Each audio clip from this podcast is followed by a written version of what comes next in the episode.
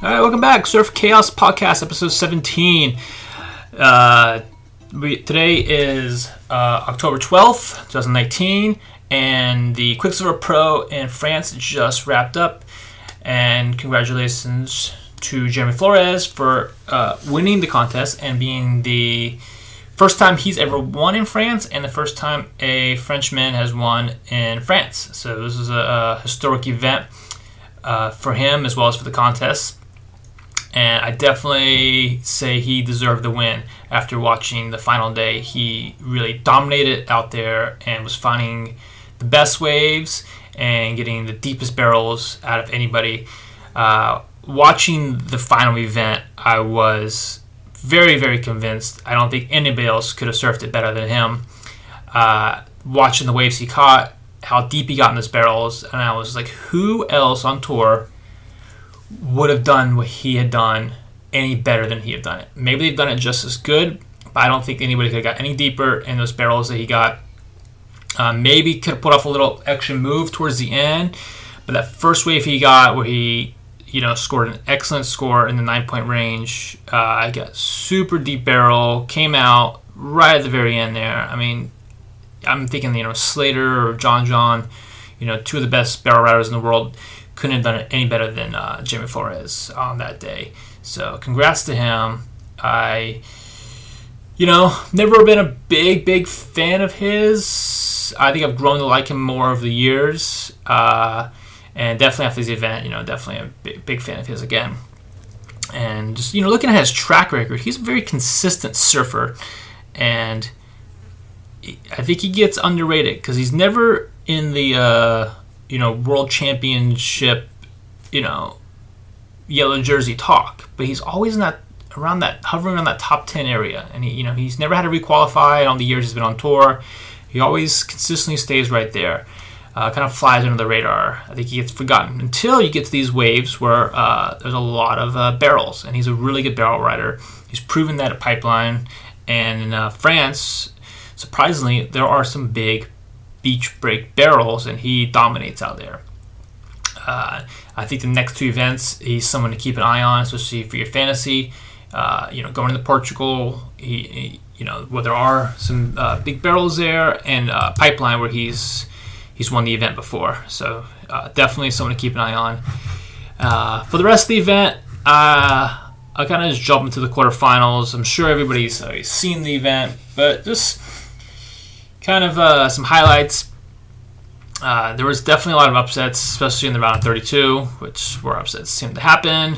Um, uh, I was really shocked by some of the losses myself. Excuse me.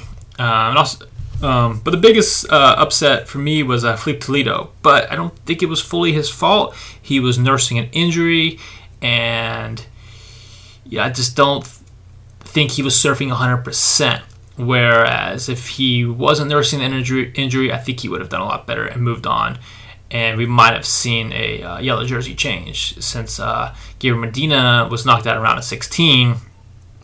And so there wasn't a big, uh, there's still not a big point difference between uh, Gabriel Medina and Filipe Toledo. So as we're moving into Portugal, you know, we're going to see the um, world title race really tighten up or you know, big some big separation as you move in the pipeline.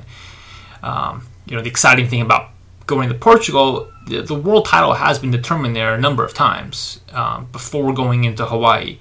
Um, but I always think it's more exciting for it to happen in Hawaii, especially when you get down to like the final at pipe. It usually tends to happen around the quarters or semis.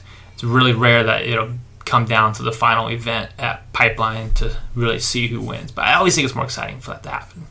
Um, so yeah, so definitely, um, you know, title race is on. Um, Kelly Slater was knocked out in round 32. It was a close one. Him leading out Fioravanti. Um, and then Yago Dora taking out Griffin Colapinto. It was a close one as well. And then Italo uh, taking out Jesse Mendes. And uh, Italo making it to the finals. Round 16, some big upsets again. Um, that's when we saw Ace Buchan take out Gabriel Medina. And then um, Jeremy Flores taking out Jordy Smith. That was another one. You know, Jordy was also in that world title hunt, being in the third position, right behind Filipe Toledo, not many points back. And yeah, it's really down to those three guys uh, hunting for the world title this year. Obviously, Gabriel Medina has the yellow jersey and the lead. It's going to take a lot for these guys to overtake him. You know, knowing how good of a surfer Gabriel Medina is, and it, it it's, it's really you know when he loses, you're like, wow, how did that guy lose? He's so good, you know, and he catches so many waves and he barely falls, but it's just it, it happens. You know, it happens to the best, and uh, I like to see. Um, you know, like it's, upsets are good, except for when it's on my fantasy and the guys I pick lose. But you know, anyways, but yeah, I love to see Jordy Smith uh, get his first world title win. So this is gonna be really exciting moving into um, uh, to Portugal. Uh, Dino is still not totally out of the picture as he made it to the quarterfinals and you know sitting nice and strong there in that top five. Um, and you know he did lose Italo, and uh, yeah, it's, it's a close one. We had a lot of uh, you know like uh, uh, what is it uh, wild card wild card Mark Lac- More Maya Lacomare uh, made it to the um, quarterfinals as well, and Jack Freestone took him out. And Jack Freestone's been stepping up last couple of events as well, and as well as Leonardo Fioravanti. So it's pretty cool to see some guys uh, on the bottom tier, hopefully moving into that requalification for next year. And uh, let's see where we're at in the rankings. Um, just to be exact, so yeah, so we have Gabriel Medina sitting at 48,000 points, sitting very pretty in first place. Was only 3,000, less than 3,000 points behind Filipe Toledo, and then Jordy Smith uh, got 43,515. So we're looking at about 4,000 points there. So you know, it's you know, if Jordy can get a win or even a semis in uh, Portugal, and Gabriel Medina does not, you know, if he can, if he loses around around 16 again, gets ninth place, we could see a shift there. And Italo was right behind him there, in fourth place, uh, 42,400, and then Kolohe Andino's 41,250. So top five in the hunt. The possibilities there. Uh, Kolohe can get a win. Really going to need Gabe Medina and Filipe Toledo and Jordy to not do well the next event to really put some uh, excitement into pipeline. Um, yeah, it's, it's going to be tough uh, for these guys. Medina is a super, super talented surfer and uh, very strong competitor. Uh, but sitting in number eight is John John still. He has been out one, two, four uh, of the last events. He's been injured, and uh, he got a fifth place finish. Um, I believe that was J Bay, and um, yeah. So and that's where he, he stopped right there. He was injured. So I, you know, I am very confident if he had not had that, that, injury happen, he'd be sitting in first place. Just looking at the points he has now and sitting there, even if he had ninth place finishes, he'd still be in first place. And you know, everybody knows that John John would have at least won another event or made the semis for sure out of those last uh, five events where he wasn't in, four four and a half events. So he would be in first place wearing the yellow jersey. Um, so hopefully next year he'll make a full recovery back, and we can see him uh, win another world title. I when I was watching the event, um, it was Martin Potter and Joe Chappelle were talking about. I think Joe asked uh, Martin, uh, you know, how many world titles do you think Gabriel Medina is going to have? And he said six. And uh, I would agree with that. I definitely think the guy's going to do more than three. I think if he wins this year, he definitely has a few more under him. But if John John um, can stay healthy for the next few years, and it, it's going to be tough. I think the only reason he's, he's going to get this one this year is John John was out. So I think John John is capable of doing six as well. And then who, you know, we, we don't know who you're going to see in the next few years. Who's going to pop on the tour and be dominating as well? You know, it's it's um I think we I think this year really we're starting to see this generation really sink in and starting to see that top 10 uh, you know without um, mick and joel and kelly probably being on the picture next year uh, really is this is a whole this is a new group that's finally kind of got their teeth in and they're going to be taking control of the top 10 for the next couple years. Even some of the rookies are going to have a hard time kind of sneaking in there. Because you look at everybody on here they've got top 10 we've got at least everybody's got at least five years. I think Kainoa is probably the newest, but he's still got a couple years on the tour as well. Um, and then you start getting down to like around the you know underneath the 22. You know, you got Yago Dora's pretty young at the tour. Griffin Colapinto, Jack Freestone, David Silva, uh, Conor Coffin. So yeah, those guys are really hoping to requalify for next year. And then uh, Zeke Lau just fell below into 24th, but he, he moved up four points uh, from from this event. So and Leonardo Fioravanti had a bunch of injuries, and he, he moved up five points. He's sitting in uh, 30th right now. Uh, if he can uh, do pretty well next events, he might be able to be in that requalification as well. So, yeah, a lot happening. Um, and Adrian de Souza, um, you know, he only surfed three events this year. He was injured for the last two and injured for the first four. Um, so I hope that he can get an injury wild card and be able to surf uh, in, in the events coming up. So we will see. Um, but yeah, so moving into Portugal, um, you know, I've this is a fun event. My only my only thing with the, the events in Europe and um, South Africa, living here in California, is they happen at night and it's really difficult to watch them live. But you know, good thing now with the WSL app and being able to go back and see the replays, it's um, it, it's not that big of a deal. Um, and you know, sometimes if I can't sleep, I'll wake up in the middle of the night and just watch it for a couple of heats. It's kind of fun to see see the other side of the world and these guys dominating in good surf. But going into Portugal, um, it's it's gonna be exciting. Hopefully, we're getting some um, some good swell. It's definitely, like I said, a heavy barreling wave. Um, I, am jealous. I would love to be over there for the event, watching the um, uh, watching the event uh, again the surf um, and the down days and eating some good food and hanging out there. I'm just going to go through uh, the past event winners, and Italo uh, did win the event last year, and the fact that he went into the finals this year. I would definitely have him on my fantasy pick for sure. And then Gabriel Medina winning in 2017, definitely someone very strong in the event. John John won in 2016, and Filipe Toledo won in 2015. Filipe Toledo nursing that injury I would be a little, you know, hesitant to put him in my fantasy lineup uh, for this event. I mean, if, if he was 100%, I would feel very confident. But the fact that he, you know, didn't do so well and injury, he might even, and this might be it, he might be saying no to the title race this year just to take care of the injury. So we will see uh, this next event. I haven't heard anything else about it. And then you know, moving back to 14, you get Mick Fanning, 2013 Kai Otton, and 2012 Julian Wilson. Uh, Julian Wilson uh, has made the semis and the finals the past few years, so he's someone else to keep an eye on. And, uh, you know, he's starting to look better the second half of the year as well. So Julian Wilson, if you're looking for a fantasy pick, I definitely would have him. You know, he's probably going to be in that tier A pick as well. They haven't released everything yet. But, um, you know, if he's in tier B, definitely grab him. If not, uh, you know, something you might want to think about between him and Italo. Uh, Slater hasn't won this event since 2010.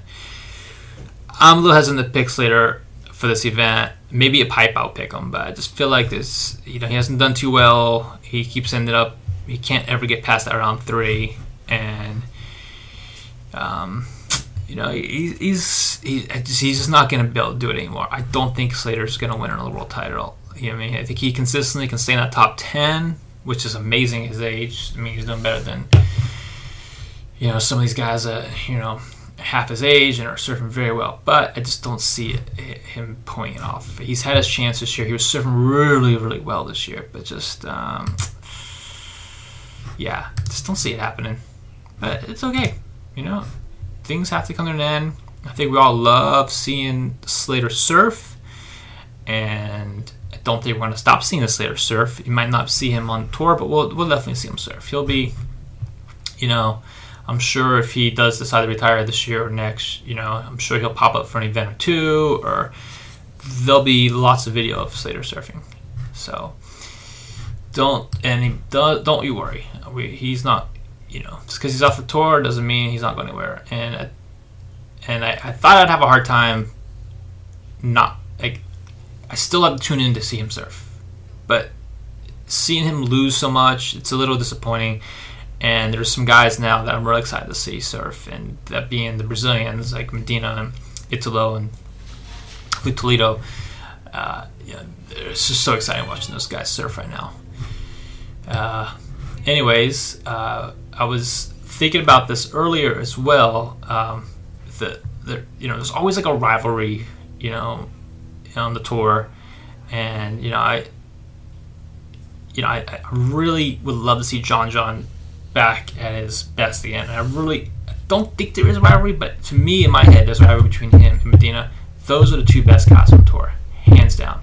And I think next year when we have both of them healthy, 100%, I think when we get to this point of the con of the tour, we're going to see a title race between them two, and it's it, could be a rivalry over the next couple years if both of them can stay at 100%. I love to see like Toledo and Jordy win a world title, and it's going to be tough when you have uh, John John 100%. Um, and then, you know, looking back, you know, so 10, 15 years ago when you had Andy and Kelly, you know, they were both so good. And there was a rivalry right there, you know, they're both hunting on that world title. You know, there's always a couple guys that were trying to sneak in get a, you know, get a piece of it as well. And, you know, it's just too bad that, uh, you know, Andy um, is no longer with us and, you know, we can't see his amazing surfing anymore. So it's, um, you know, it's part of life and you know, um, it's you know we're still yeah still in memories and it's still seeing lots of um, inspiration from him and you, you definitely see you know some of the young guys especially coming out of hawaii too you know kind of replicating that style. Um, but let's see what the forecast is showing us for portugal. Um, so it looks like it's a you know it's a fairly active uh, you know Atlantic season right now. Um, was, the swell was pretty big in, in France. Uh, I think you know a lot of days, but there was plenty of swell, but the winds just weren't looking weren't too well. So it was really big and messy. Um, so it looks like, according to this, it says uh, winds around the our next system of moisture strengthens off the coast of Greenland early to mid next week and drags a frontal boundary towards the coast of Portugal. Winds around that frontal boundary produce a reinforcing pulse of west northwest swell that shows in the afternoon on the 16th and offers head high plus surf over the second half of the day. Mid period west northwest swell continues on Thursday the 17th with head high overhead surf in the morning before easing into the afternoon. The key on Thursday will be the timing of the passing frontal boundary. Right now, we expect a period of AM onshore winds for Supertubos before the more favorable north northeast winds develop. Stay tuned as we monitor the timing and strength of this passing frontal boundary. For Friday into the weekend, 18th to 20th, our focus will be on the storm force low that develops near Greenland and tracks slowly eastward into the northeast Atlantic. So we got a longer period swell coming from this system and kind of fading uh, at the end of the week. Um, so it looks like we could have some waves at the beginning of the holding period, but it looks like towards the weekend there we're going to probably see um, uh, some surf. So yeah, it's exciting. Um, looking at the model right now, there's definitely some uh, nice, good sized swell, but then it looks like a really big swell coming right after it towards the weekend. So uh, I think we will see some good surf on hand if the winds will cooperate. And I, yeah, yeah, I think I've given my predictions. Um, I think it's pretty fair to say. I think everybody, um, it, it, will be, um, it'll be pretty obvious. I think who's going to win this one, but you never know. That's what's so great about this sport, and that's what's so great about, um, you know about surfing uh, in the ocean too, compared as you know as compared to the wave pool. It's way less predictable, and you know I think mentally you know you know the surf ranch cool. I'm surfing Friday, Saturday, and Sunday, and that's it. You can be really mentally prepared, but you know you could show up Friday morning at the event and you're just waiting and waiting and waiting, and that, that could put some anxiety on yourself and, and me- a mental game too. And then this, you know, you wait around for six hours and nothing happens. there to come back tomorrow. And then you know you don't get a good sleep, and then you know something's a little off. You not you might have been feeling better the day before, and so there's just there's definitely some mental game of uh, the unpredictability and not feeling the same 100% every day and trying to keep your focus. So, I, I you know, I think moving in, you know, ha- having this contest um, no longer in wave pools, please. That's what I'm hoping, um, because it really, really shows who is mentally prepared, physically prepared, and is really, really at the top of their game um, in the ocean. And you know, another thing about these events too, um, yeah, you know, I, get, I mean, this is something I was noticing too. I noticed some of the guys that's uh, I could be totally off, but surfing in wetsuits um, might hinder some of the surfers. I noticed some of the Hawaiian guys don't do as well um, in the colder water as they do the warm water. Um, and not to say these guys don't travel enough and get a surf cold water, but I think there's uh, some guys that just feel more comfortable in the wetsuit and uh, and not. And cold water does play a factor in the surfing, and they go into Portugal as well, and France. Um, surfing in colder water think the Aussies are a little more comfortable, especially the guys that surf West Oz a lot or um, you know the South Coast. Uh, Californians, of course, it's kind of a year-round thing wearing wetsuits, and uh, I don't know. I'm I don't know if if it does play a factor or not, but I just was trying to just something I observed. Uh, I know for me it plays a factor. if I'm surfing without wetsuit, I surf much better. Um, but the technology nowadays is so good. So, um, so the other thing uh, I was going to talk about was uh, my last podcast. I did a uh, surfing history podcast at part one, and I'm going to do a part two. And I wanted to do it um, this week, and I unfortunately didn't have the chance. Life gets in the way. You know, I'm also a parent, and you know, having a full time job as well. Just wasn't able to squeeze in the time to uh, have the surfing history podcast part two. It's going to be way more in depth and I am I'm getting more and more, more of my notes prepared. Um, I keep finding out lots of cool, great information, especially about uh, the 50s in California and just some wild times that were happening. And I just I really want to just get as much information as possible about this um, the past and really that, that that time of like.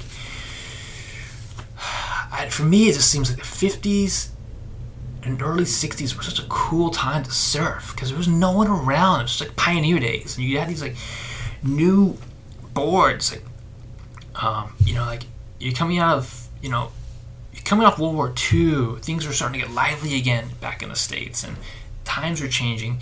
And, you know, you're not surfing wooden surfboards anymore. We got new technology with the fiberglass. And the boards are getting a little bit smaller.